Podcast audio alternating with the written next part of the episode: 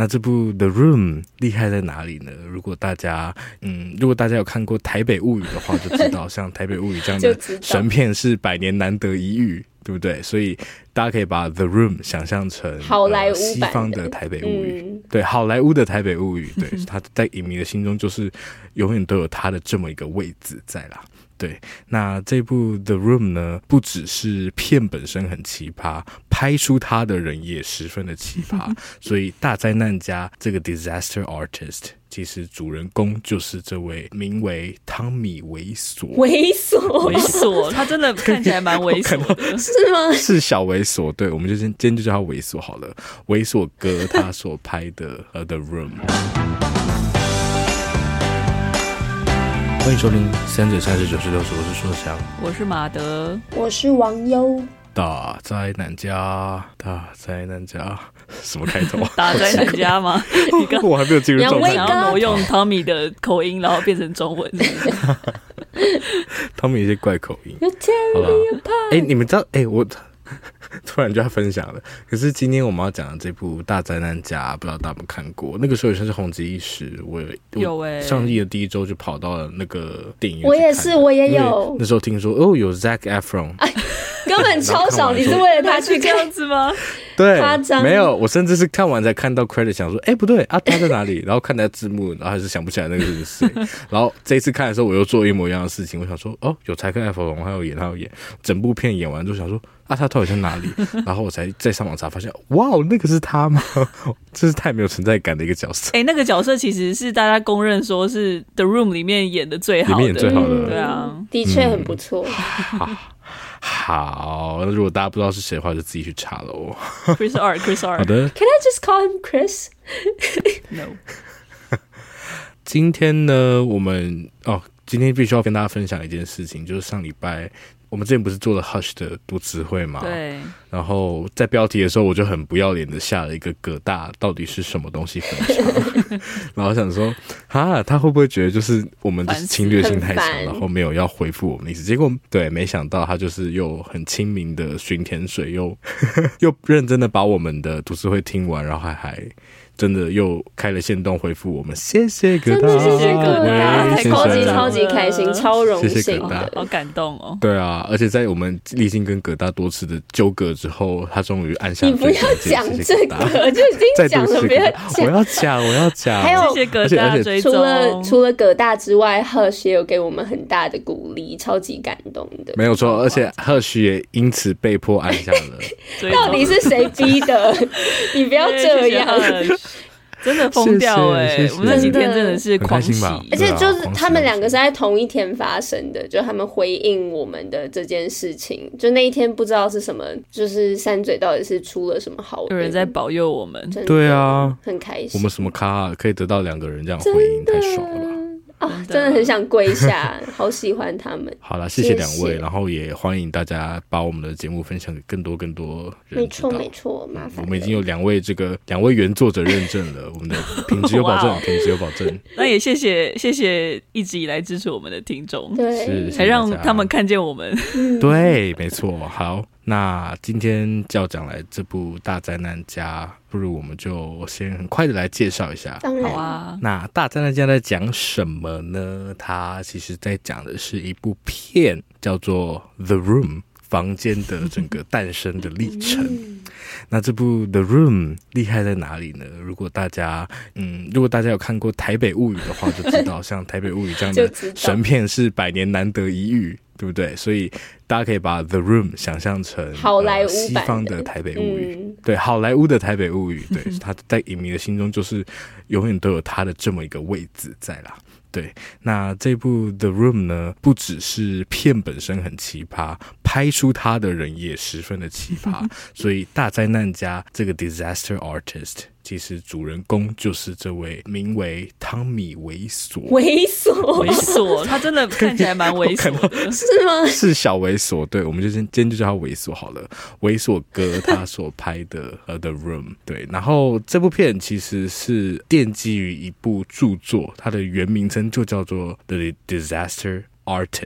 这个大灾难家呢是由是是猥琐哥他的好友 Greg 葛雷哥。撰写的，葛雷哥，对，就是葛雷跟猥琐两个人，他们就是两个算是创双簧的组合这样子，他们一路就是携手相伴，就是白头到老，然后一起创作出了 The Room，然后 Greg 甚至把这个历程撰写成了一本书。那导演他看到了这本书之后，就决定要把它翻拍成电影，也就成了我们看到的这部大灾难家了。哇哦，对，然后也因为它就是标准拍电影的电影嘛，所以也被我们选进这次的呃宪政成影中，是的，宪政成影中的候选之一。好的，那今天就让我们一起来认识一下这部大灾难家。OK，那先问一下两位是第一次看吗？还是之前就已经看过了？我刚刚有说，我也有进电影院看这部片。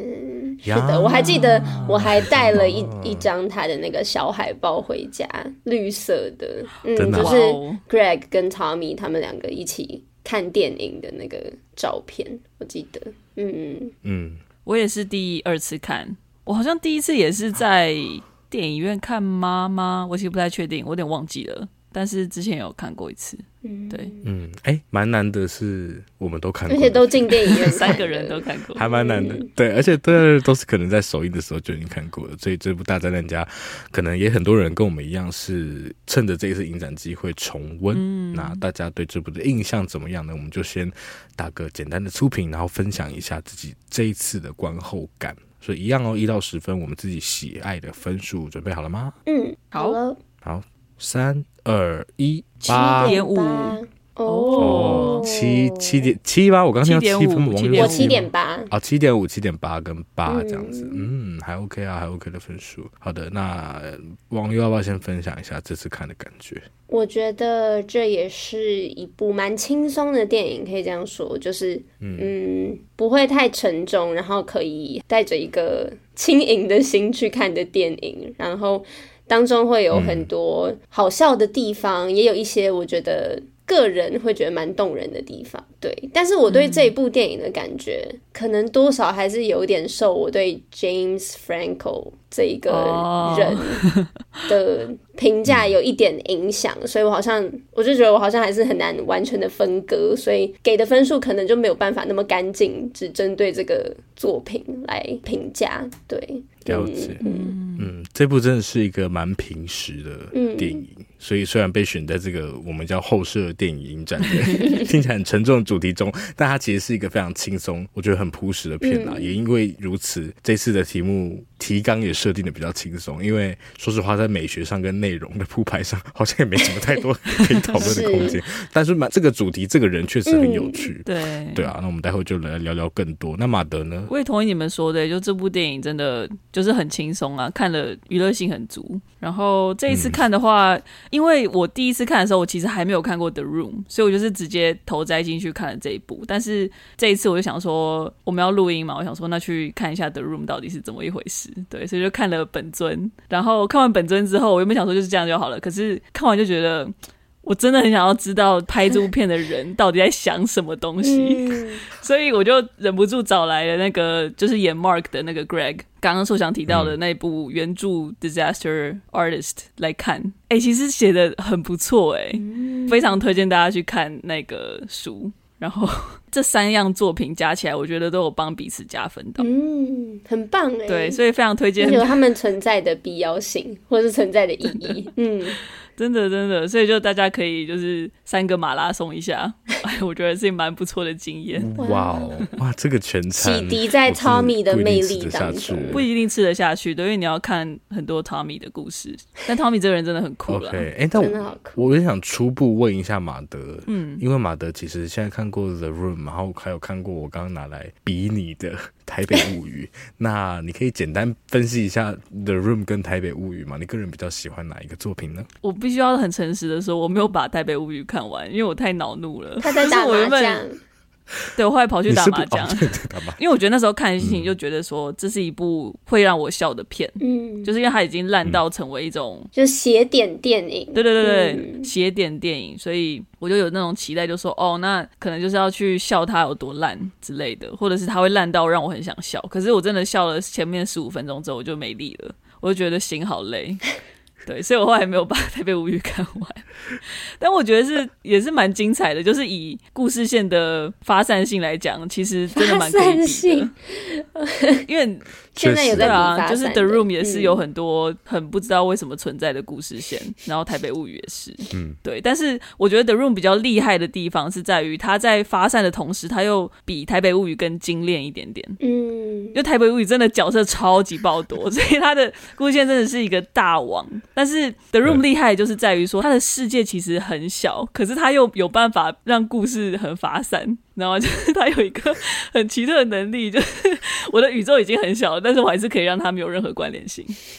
哦，很厉害，很有趣。然后毕竟他的时间点也比就是。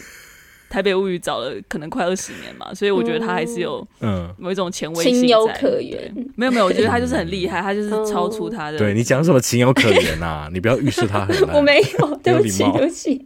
对不起，对不起，就是说开创，它是比较有开创性的一部，有前瞻性，确实是蛮破蛮破格的作品，蛮破格，对，非常非常。是，嗯，没有错。那既然都讲到汤米就是猥琐哥这个人了，我们来讨论一下这部电影本身是怎么呈现他的。好了，大灾难家他其实就是在讲。他创作《The Room》的全经过嘛，然后我自己觉得整部片从开头就透露一种很不妙的氛围，包括他一开始找了很多的，形容的好好不妙，他找很多演员，而且我没有看错的话，其实蛮演应该蛮多都是演喜剧的演员，超多。我觉得他找那个大咖，我看前面就已经笑死了，竟然我都忘记第一，真的很第一个竟然是 Kristen Bell 哎、欸。对，而且重点中间还有 J J Abrams，对，还有 J，竟然还可以找 J J Abrams 来，真的是。所以开头就有一个很感觉蛮 他们真挚的推荐啦，然后一度到后面我们看到汤米在表演课上展现的性格，但搭配到后面他对电影还有表演的理解，就这一切会让你觉得很匪夷所思。然后再往后你就看到哦，The Room 真的开拍了，然后包含选角如一开始如此的风光，可是后来大家连上个厕所都瞧不拢，真的是灾难。连连，尽管如此，我觉得这部电影它最有趣的地方，也是说它在这部影展里面一个很重要的角色，就是它提供了一种很纯粹的失败。嗯，因为比如说我们像我们其实讲过很多拍电影的电影，然后都会说那是比如说给电影人的情书，它里面有好多的情怀，好多的梦想。可是《The Room》或是《大灾难家》这部电影，它其实纯它提供了一种很纯粹，就是它就是失败了，它失败到让你会开始思考说，它是不是失败的蛮成功的？可是为什么可以这么成功呢？就这件事也是蛮蛮值得令人深思的。所以想一开始想先问一下大家说，你们会怎么解读 Tommy 这个人，甚至如果你在现实生活中遇到他，你觉得你到底会怎么看待他？我觉得 Tommy 是一个无法解读的人诶，我的解读就是他就是一个 谜，他是一个无法破解的角色。嗯、我觉得再花多少时间去认识他都不会得到一个答案，然后这个也是他最吸引人的地方。嗯、对，然后如果现实中遇到这个人的话，我当然不会像 Greg 这么勇敢啦，就是。愿意跟他租公寓，然后甚至是变成他的室友，但是我会蛮好奇他要做什么的。嗯，不一定会要加入他的剧组，但可能会是我会想要从他身边的人听来一些消息，但我不会自己对主动去接近他，但我会想知道。但是你们是用什么心态在看这个人？什么、嗯、在你们旁观的同时，我觉得我会想要知道他会不会成功、欸。哎。就是我会想要知道他做什么，oh. 然后他做的这件事情会不会成功，嗯、会蛮想关心他的。对，嗯，只是跟马德说的一样，会会可能勇气不足，所以可能没有办法陪伴他。可是会蛮关注，会蛮想关注他的。其实我这样想一想，我会蛮想当那个。就是因为他其实，在片场他有雇佣一个角色，就是侧拍这个过程发生的事情，纪录片，所以我就不会想当那个纪录片摄影那个 Marcus，嗯，对，然后那个角色超赞，对，所以我就就是因为我等于说我要做的事情很简单，然后也不会需要一直更改我的任务，因为 Tommy 他是一个很反复的人嘛，反复无常的人，但是我要做的事情很简单，我就是把所有一切都拍下来，所以他也不会干涉我到底要做什么，然后我又可以真的像我讲的，就是捕捉到现在发生的所有事情，然后可以看到他到底在干嘛。嘛，可是又不是真的参与在其中，所以我觉得这个角色好像蛮完美的。嗯，确实确实。哎、嗯，讲、欸、到你讲到 Tommy，我这我这次看的时候就看到一半，会觉得说，我天啊，这根本就是一个职场惯老板的隐喻。但 是 你如果从不同视角看他，他真的，你如果从比如说演员啊，或是从制作人角度看他，你真的会恨死这个人。阿佳真的去看书，真的 去看书，书更精彩。为什么我就说去看书？书更精彩啊！书怎么样更精彩？我好想知道，因为他其实更疯吗？还是怎么样？真的很疯，而且其实我觉得电影还把 Greg 的，就是支持他的时间拉比较长。他们友情在书的铺叙可以比较长嘛，所以就是其实，在前面 Greg 就已经意识到说，他跟 Tommy 的关系其实有一点有毒的。然后 Tommy 其实蛮会用他特别的方式去操弄他。对，嗯、所以其实他在加入这部片的时候，他就已经就不会像那么有热情的说，哦，这是我们两个的电影的那种感觉，这比较像就是 Tommy 的电影，然后他就是在这其中，然后做一个角色。嗯、可是电影到最后不是说他们还是蛮友好的关系，然后他们好像每天都还是会通电话之类的嘛？嗯，对对对，但是我是说他在讲他过去那段时间的感受。哦、其实你看到结尾的时候，我觉得书的结尾也是。就是也蛮感人的，它结尾的是在那个首映播放的那个时刻，没有写到就是像电影里面演到，就是电影整个过程然后播完。因为电影里面演的那个首映，其实最后也算是另类的成功，就是失败到很成功。刚刚所长讲的那样子，就是大家其实好像很享受那个过程，可是实际上他那时候并没有那么大的回响。对，他是过了很久才后来才又出现了那样的反应，所以就是也是电影做了一点点。小跟动啦，对啊，但是我觉得书的后面就是你会感受得到 Greg 对猥琐哥的那个复杂的情感，然后那个就真的蛮动人，就是你很难，他也不知道说怎么去看这个人，因为他同时是很荒谬，同时又是很勇敢，然后又有点愚蠢，又是很纯粹的。他也目睹到一个人让他自己的梦想完成，可是，在过程中他可能是很残酷，然后很暴虐的某一个程度上，就像书想讲的那个冠老板一样。对啊，了解。可是我我我，但我其实一开始问出这一题啊，是因为我觉得，就像我之前很久以前 评论过某知名歌手，我就说他这个人如果没红的话，他如果是出现在我日常生活中，他就是一个大怪人。谁呀？就是我觉得艺术家。我不行，我先我先不要在这边讲好了。我我没有我没有跟你们好像没有跟你们讲过，哦、但是我就觉得说，哦，艺术家性格好像是有点一体两面嘛。他如果没有与之匹配的才华的话，好像就会让这个人留为纯粹的怪。嗯、所以我一开始提出是这个，因为我们现在是上帝视角在看这个人嘛。嗯、但真的，比如说从员工的视角，他就是惯老板；然后从比如说你跟他同堂表演课的话，你可能会觉得这个人是疯子在干嘛？子 对，所以还蛮有趣的。一个东西，他这部片把这个怪人描述的很可亲，应该说可同理啊。嗯，其实也很难同理，可是你可以有点想象他这个追梦的过程。对，嗯、而且我觉得 Tommy 的故事其实也是在问一个问题啊，就是你有那个意志，嗯、但你不一定有那个才华的时候。那到底还是是不是值得去追寻的，或者是我说他有一个有一个小小的这个疑问吧。虽然当然结果是另类的成功，嗯、可是我觉得像苏想讲的，就是假设同一个境遇里头，但是那个人不同的时候，我们看他的方式好像会变得不一样。就是他到底有没有成功这件事情，对，我不知道这样讲有没有有没有合理。因为我那时候其实在看他们推论汤米的过去的时候，其实我会觉得某一程度跟阿诺施瓦辛格蛮像的。就是一个在欧洲国家，然后可能在一个比较贫穷的环境中长大，有了一个美国梦，然后试图想要在美国闯出一片天。可是 Tommy 在他这部片拍成之前，好像一直都是一个蛮受打击，然后一直在边缘生活的角色。那个梦想其实是很接近的，可是你有没有成功，或者是我不知道怎么讲哎、欸，就是实现这个梦想，或者是用一个大家比较可以接受的方式实现这个梦想，也会我们看待他的方式好像也会差距蛮大的、嗯。对啊，其实跟叙事也有很大的关系嘛。嗯，对。比方说陈绮贞的那个台北某个地方里面有一句歌词叫“开始就定义了结果”，其实这个是叙事学里面一个很经典的概念呐，就是你的你的故事终点在哪里，其实会定义你的起点要从何开始。那我们知道这故事终点是一个大灾难家，我们就在开头的时候也会看期待这个人如何从从一个灾难变成一个大灾难家，所以他其实本身本质上就是一个成功的故事吧，他是成功变成那个很独特的大灾难家。我自己觉得它跟很多成功故事的本质还是蛮类似的，嗯、只是它因为挪用的那个概念会让我们有更多的思考。我马上把第三题讲掉，没关系。那但王优呢？你自己会如何看待汤米？我觉得他就是一个奇人，然后他就是很有趣。我不知道是因为我对有趣的故事总是很好奇，所以我才会感觉就是会对 Tommy 这样的人很感兴趣。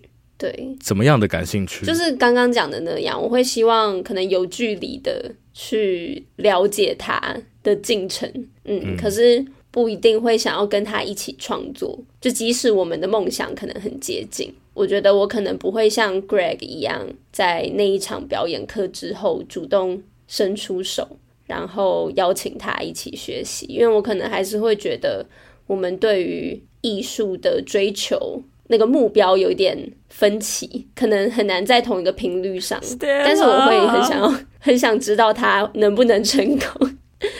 对，然后了解。我觉得我很认同刚刚说想讲到的，就是我觉得这部片有很多时刻会让我觉得很能同理 Tommy。对，就是当很多人都觉得哦，你长相就是一个 villain，你就是应该要演一个反派的角色，嗯、你就是一个恶棍，你可以演科学怪人或什么。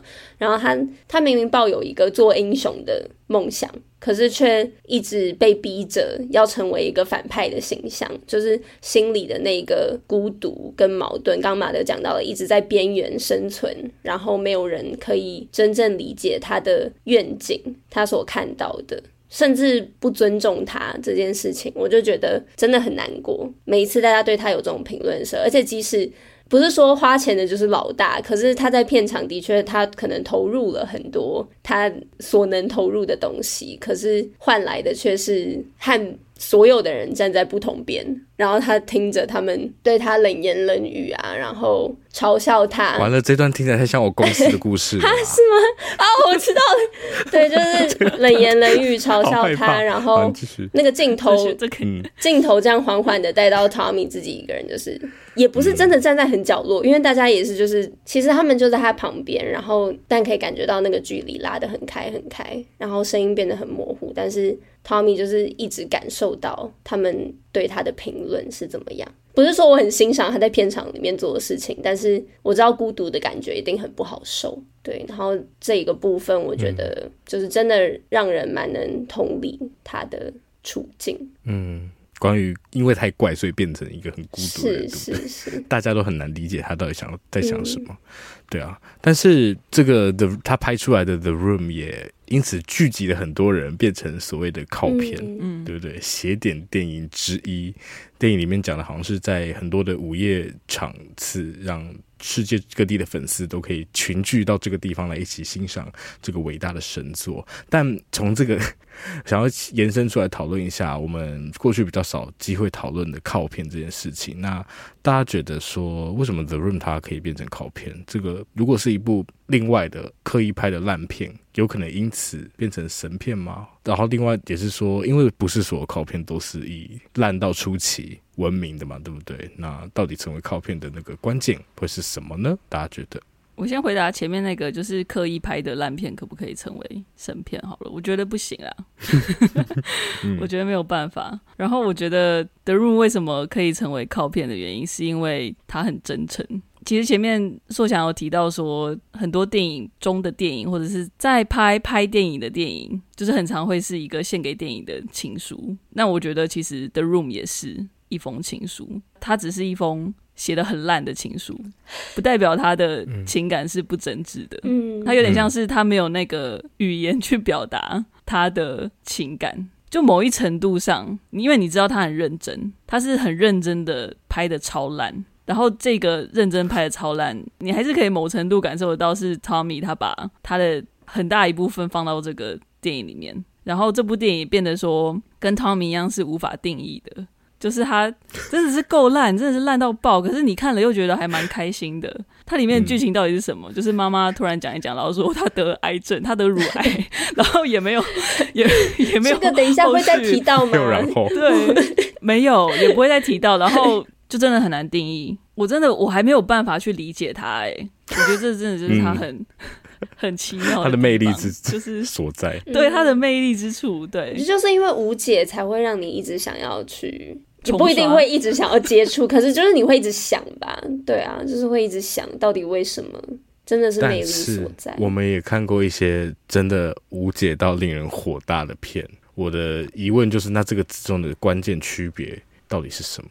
我记得我们之前好像不太确定是在节目上还是私下有讲到，就是马德对于一些不好看的片为什么会生气的原因。嗯，如果我讲错的话，马德欢迎纠正我，因为这是我的印象，就是他不喜欢。好奇怪的是我来讲，对啊，为什么我来讲？我觉得马德的看法代言，他不喜欢自以为会拍的很好。是吗？是这样吗？自以为会拍的很好，但的电影对自以为是的电影哦，是。对我的确不喜欢自以为是。谢谢你帮我讲，我刚刚就是要讲这件事情。哦。哦，自以为是的，所以说他他如果透露出自以为是的氛围，他的那个无解就会令人讨厌，因为他就会是比如说自己以以为自己成绩很好，知道很多，可是其实考出来很烂的那个同学，而且他会有一个很很尴尬的感觉，就是他想要达到一个效果。但是他就是卡在一个地方，嗯、但是他又自己以为已经成功了哦。然后看得懂的人就会看穿，嗯，我觉得看得懂的人看穿这件事情会很不舒服。懂得都懂，#hashtag。好，大概了解。所以网友你也这么认为吗？我自己会觉得 cult 片是要很特别的作品。才可以跃上的位置，然后我觉得那种特别可能来自一种极致，就是要极致的怎么样。然后我觉得 The Room 虽然我没有看过他本人，可是如果就大灾难家的描述来说，我可以感受到他算是个性很极致。我觉得个性极致也可以，也可以让那个作品变得极度的特别。然后我觉得特别就是有魅力的，因为特别就是有趣的，对，所以就我个人而言，我会觉得还蛮合理的。然后关于神片的这个问题，我会觉得不只是刻意拍的烂片没有办法成为神片，我其实觉得就是神片原本就是一个可能非常仰赖。艺术之神，人和对，嗯，才能创造出来的东西，所以我觉得可能真的不是各种刻意就可以达到的。这也是为什么我们每一次在遇到一个很好很好的作品的时候，或者是我们看到一些创作者在创造出很好很好的作品的时候，会发现其实都是不小心的。就是当然不会每一个层面都是非刻意为之的，可是我觉得一定需要借助一些神奇的力量。对，所以真的是不小心。就是只能说，这是为什么我会那么感激的原因吧。无论是创造出来，或者是欣赏到，都是很幸运的一件事情。嗯，我觉得其实也扣回到我们上一集万花嬉春讲的，就是你说一部作品到底要成为历史上什么样的定位，其实都是在于不只是创作者。我觉得刚刚网友讲的很好，就是不可能是刻意为之的，因为你不可能可以决定它到底会是什么样的片。最终决定的都是观众，嗯，对，所以其实没有人可以猜想得到，说我我今天拍的这部片，它到底出去之后会怎么样被接纳，或者是怎么样被唾弃。但是我觉得他这也就是 Tommy 很让人不得不敬佩的地方，就是他有这个勇气。可以百分之百投入，就是投入六百万美金的这个 可怕的预算，哦、然后让这个全然相信的电影，然后百分之百的用他的力气去行销它。然后甚至希望可以进入奥斯卡参赛，让他再多播两周。对对对，就是这种全然的信念。他就算不知道说最后出来会怎么样，但是他就是他自己全然的信念，然后让他后来终于真的还被人家看见，然后被观众所喜爱。我觉得这就是呃，对啊，像网友讲的，就是一个无法算得到，然后很真的是奇迹一般的事情。因为我觉得其实参与在其中的，应该说所有的剧组啊、演员。卡斯他们都认为说，这部片照来说是不会有人看到的，嗯，殊不知却变成即使就是这二十年来还是不断的重映，对，这我觉得他们也是绝对意想不到，嗯，很赞诶，因为从你们刚刚两个人讨论，我觉得也让我想到一件事，就是自己从一个啊，不能也可以这样讲嘛。从一个小白，电影小白，然后因为身边很多人都喜欢电影，然后呃也知道说哦有所谓的影展，然后这影展好像选出来是品味好的电影，好像是在这个过程中慢慢去被规训，知道说怎么样的电影好像是比较好的，比较不好的。然后就有有时候，我觉得看久，或者像我们这边做评论啊，我们这其实也讨论过很多次，就是讲久的时候，也会想说，这个品味到底是我的还是这个文化的？谁建构出来的？对，没错，对啊，所以确实如马德所说的，其实我觉得马德刚刚那段也提醒我们，很多这种价值，事后的价值，其实是在时代、还有文化、还有。很多的个人的脉络下，一点一滴被累积出来的，但我们随时都保有一种大家都有可以自由解读的这个空间的，这个很重要。是好，然后其实刚关于成功跟失败啊，就是艺术到底怎么样成，艺术是成功，怎么样是艺术是失败？其实我们在字里行间有蛮多的讨论的，不如我们就直接来看看那个。让我最好奇的这一对这个鸳鸯，呃，猥琐跟葛莱两位哥，是的，两位哥啊，哎呀，我觉得这两个人关系真的也是不好理解啊。因为猥琐之所以会成为传奇，其实这个葛雷的煽动也是非常非常之重要。煽动是有点过分的用词啊，他的陪伴，他的陪伴是是一个蛮重要的元素。但是，哎，我我我在网络上有人就是把他们俩的关系就是解读成一个。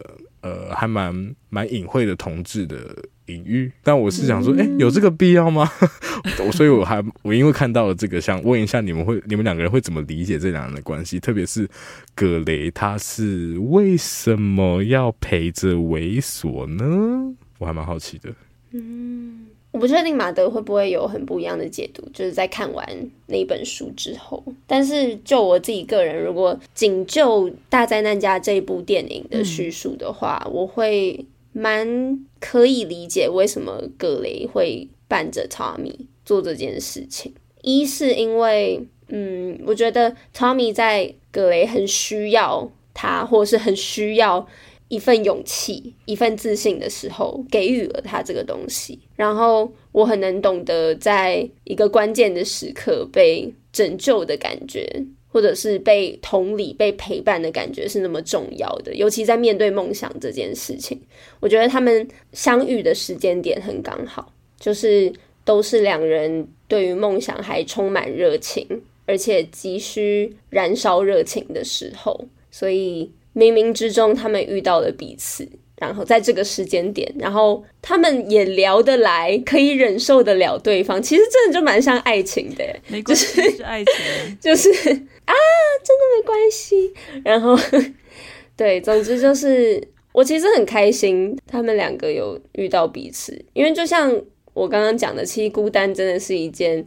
难耐的事情，嗯、尤其走在一条艰难的路上的时候，所以他们两个可以彼此互相扶持这件事情。无论他们的结果，就是他们的作品如何，这个精神跟这一段缘分都很让人羡慕跟是感动吧。嗯，哎、欸，真的，哎、欸，你讲的这段真的太好了。我觉得你讲到一个重点是相遇的时间点很重要，因为我这真的又不得不再讲到，就是很像我在职场面对到一些事情，就是你会看到上面两个想说，这两个人到底怎么有办法相处在一起然后工作这么久，但是你就后来就发现，我只是。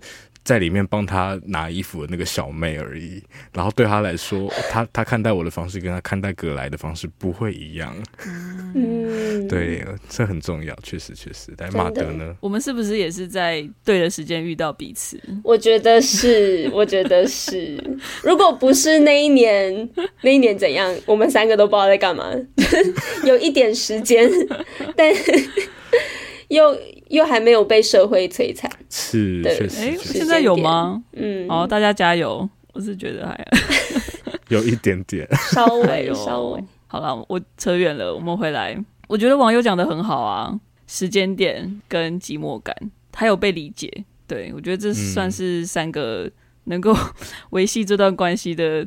支柱金三角，对，黄金三角，黄金要素，没错没错。而且我觉得其实也要记得一点，就是 Greg 在认识 Tommy 的时候，其实很年轻嘛，才十九岁而已。对，嗯、然后其实电影里面因为演 Greg 跟演 Tommy 他们是兄弟嘛，然后他们差七岁，所以其实实际上我觉得没有像真正的 Greg 跟 Tommy 差那么多岁，因为 Tommy 据他描述的，就是那时候可能至少四十了。他们可能差了二十几岁，忘年之交，这故事完全变掉了。对，所以就是其实那时候有点可怕，那时候很多人都在警告 Greg 说：“你不要再跟这个 Tommy 混了，因为他真的太怪了。”我不知道他为什么要跟你 在一起，然后我也不知道他到底想要哪里干嘛。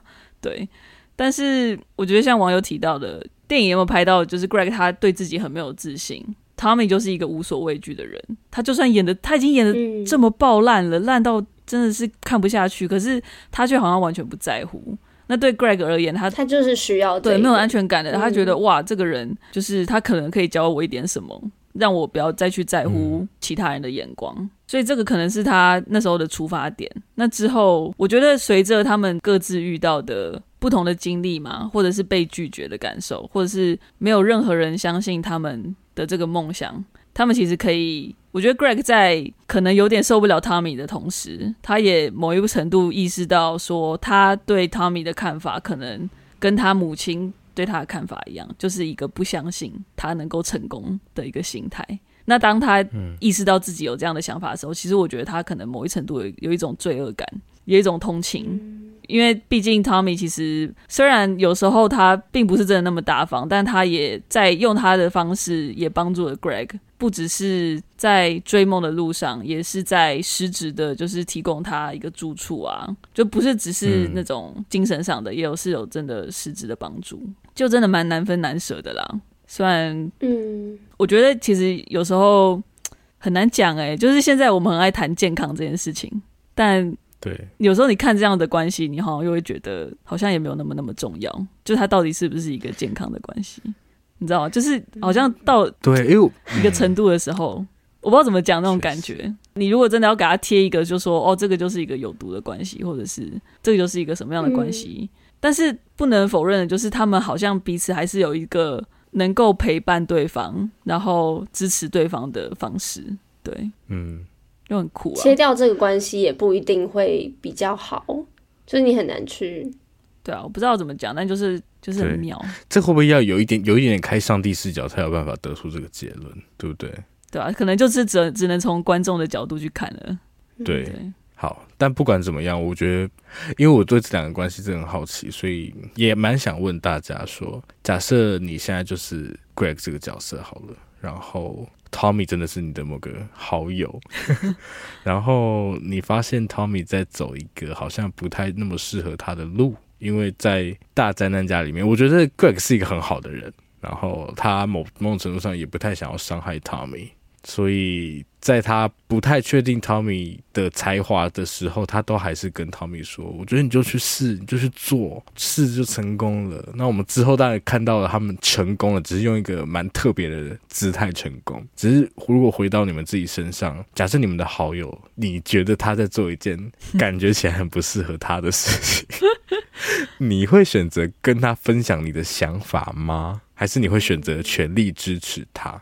我觉得我会全力支持，欸，嗯，我不太确定他要做的是什么事情，或者是他现在情况怎么样。但是我觉得无论针对什么，我好像都没有那个资格去评论这个人到底适不适合做什么事情。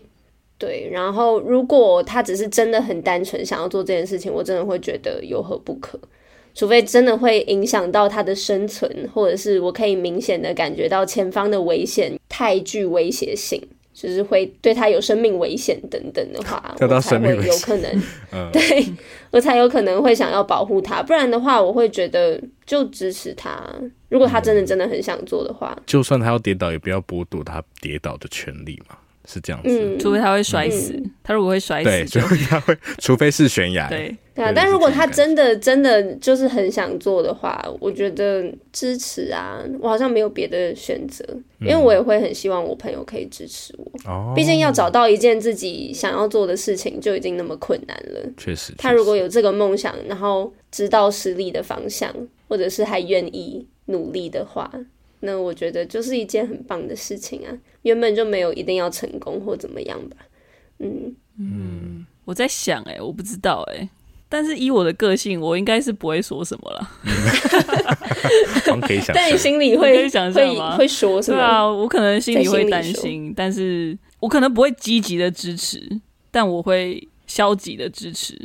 就是比如说他真的需要什么帮助，然后真的有问我的话，我不会主动问说有什么需要帮忙的吗？假设他在做一件我我觉得他可能之后会。我不知道，我其实还没有设想到，因为我觉得现在还蛮模糊的，就是他到底想做什么事情。但是假设那是一个我可能不太认同的事，就是我不会这么积极的去去说去给予协助。但如果他是需要一些精神上的鼓励的话，我好像可以提供。但多少我可能会想要理解他想做这件事情的原因是什么。那如果是假设是比如说王优，他说他想现在想要去登陆月球，你会支持吗？我、哦、支持啊，我觉得这没什么，这很赞。啊 这好像太正面，对不对？对啊，很正面啊。王优他决定他想要贩毒哦，这个好像又太负面了，好难找到一个很中间值的。这个很难支持，真的很难支持，很难选哎、欸。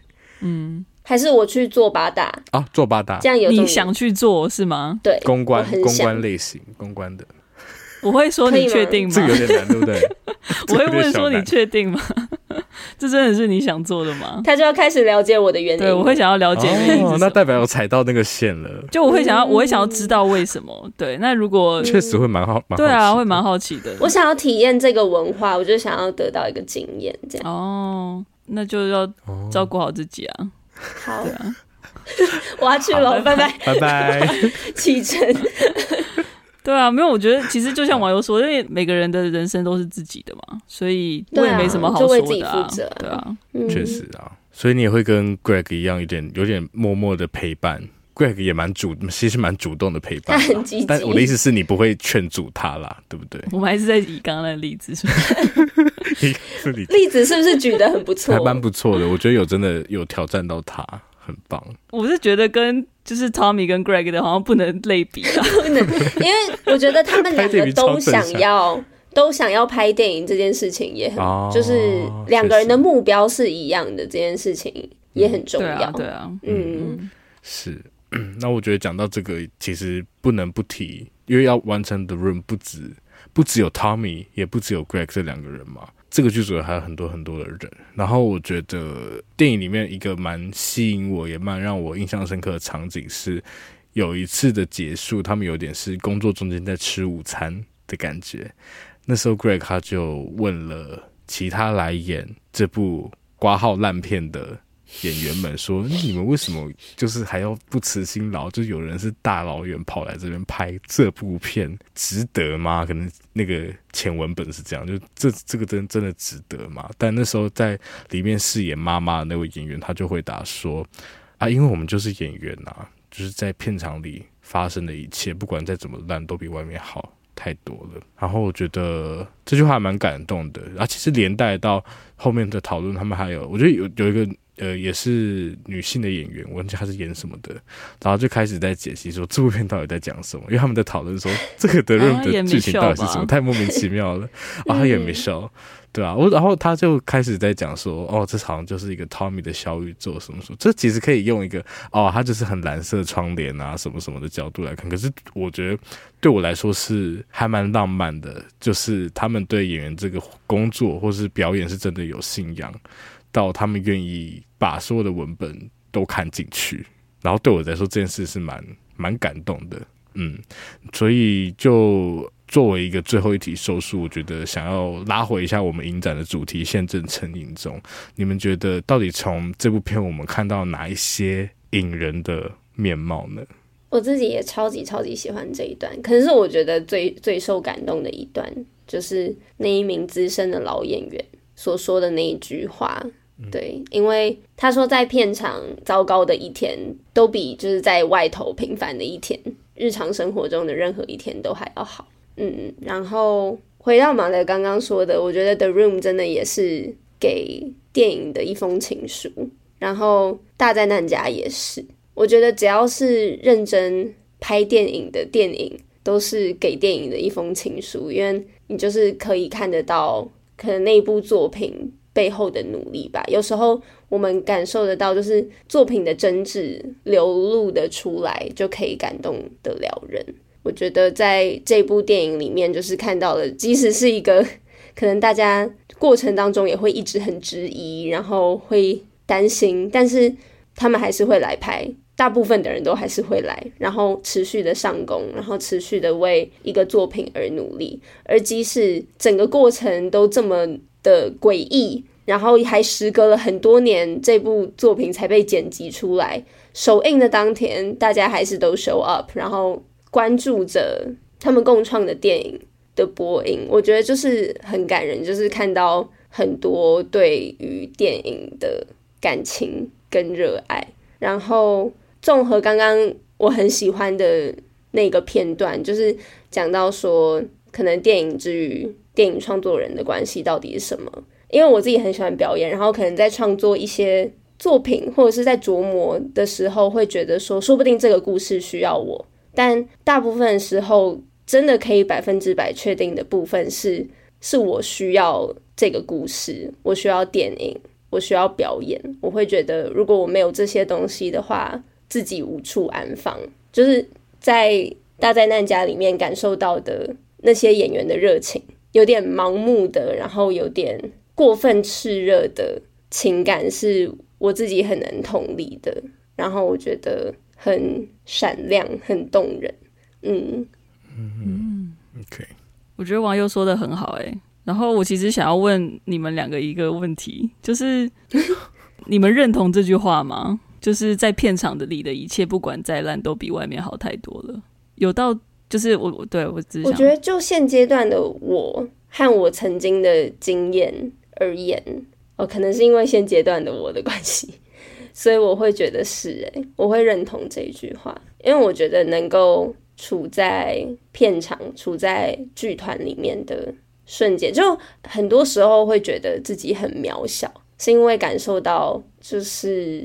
能够在那个团体里面的，能够拥有那么一瞬间是很难得的事情。我觉得就是不知道为什么哎、欸，就是很多人，这些人要一起聚集在这个时刻，总是让我觉得太不可思议了。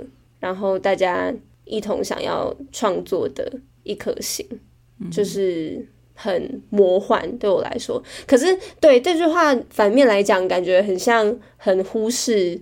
日常生活、真实生活、真实的世界当中，也令人动心的部分，嗯嗯嗯，但可能就觉得很难分开。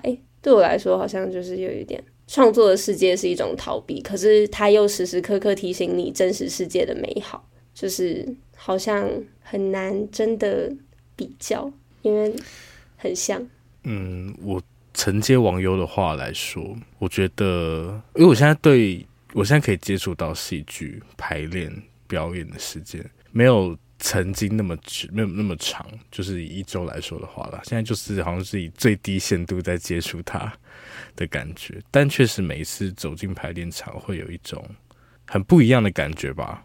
因为我必须说，我觉得工作真的是一个很磨人的事情，特别是你你知道，像我自己在做的工作，是我知道我擅长，但我其实没有兴趣。也不能说完全没兴趣，嗯、但就是我没有办法从中一直汲取价值。我会觉得啊，其实就算这个团队没有我，他们也可以找到另外一个甚至更好的人来完成这个任务。那我只是这个公司、这个组织发展到这个阶段所需要的一根接力棒，还是什么之类的，就是其实就是小小螺丝钉的感觉啦，会让你觉得蛮无无从无所适从的嘛。但是。到排练场里面，你就觉得哇，其实我们每个人讲的话，他都可以在对方身上，或是在导演讲的话，在演员身上可以发发生一些改变。那个瞬间还是会觉得这整件事都很神奇，然后是这种感觉。但我我不知道，我不知道我们有没有办法会到那个演员那个程度了，因为我不是一个，我不会说自己是一个演员，或者我不会说自己是一个导演，我也甚至不会说自己是一个创作者。可是我觉得，在我有限的接触的时间里面，我是蛮认同。他所提到的感觉，是的，嗯，好，谢谢，沉重的一个话，谢谢二位，哎、欸，问的不错吧？还不错，还不错。那你呢？回答我，我觉得很浪漫啦。嗯，对，我不是在否定他，怎么讲？可能是因为看到实际拍摄过程的那个记录嘛，我觉得是有不同面向的，就是每个演员他们愿意来这边表演，或者是每一个剧组的人来这边愿意去贡献他们的长才，他们一定都有想要做的事情。但是我觉得，假设真的很完全的，就是说片场里的一切不管再怎么烂，都比外面好太多的时候，我觉得，嗯，其实它会变成一种可能它可以一直很烂的借口。就是我可以让这个片场变得是超级不适合人，对里面的剧组、对里面的演员是非常不友善的。可是因为我他们有那个热情要燃烧，所以我可以让它还是变成是某一种很浪漫的事情。对，但我我是觉得，就像王瑶提到，就是其实我觉得是不能分开的，就是创作跟生活，我觉得是要，我觉得是在一起的。对我来说，所以我虽然我很我很喜欢他想要表达的某一种东西，但是就这个。就这句话本身，我可能没有办法完全的去认同他。我理解，对，对我理解。但我想，可能他就是他是有一段距离。对，但是我觉得这也很好玩。我的意思就是说，我们在讲拍电影的电影的时候，嗯、其实你在回顾一个创作的过程，它不用是完全真实的，它可以是就是很浪漫，然后很多的爱去贡献给这门艺术的。对，然后我觉得，嗯，大灾难家其实就是用一个很很另类的方式，然后去呈现出一起完成这部怪片的人，他们在他们对电影的热爱，他们对这门艺术的热爱。的确，这句话我觉得是很点题的，就是说，不管怎么样，其实这部电影后来之所以可以成功，就是因为这么多人他们聚在一起，就像你们说，就是聚在可能一个剧团，或者在这边是一个片场。然后不管经历了什么东西，就是可能我们看到是汤米的历程，但其实很多人在汤米的指导之下是濒临崩溃的，但是最终还是让这部片诞生了，然后 现在陪伴我们至今。嗯、对，这其实这整件事，我觉得真的是真的是很奇妙。嗯，对啊，就是作为一个创作者跟作为一个工作者，就这两条线，它会有点冲突，对不对？就去面对这句话的时候，对啊，对啊，对啊，嗯、就是。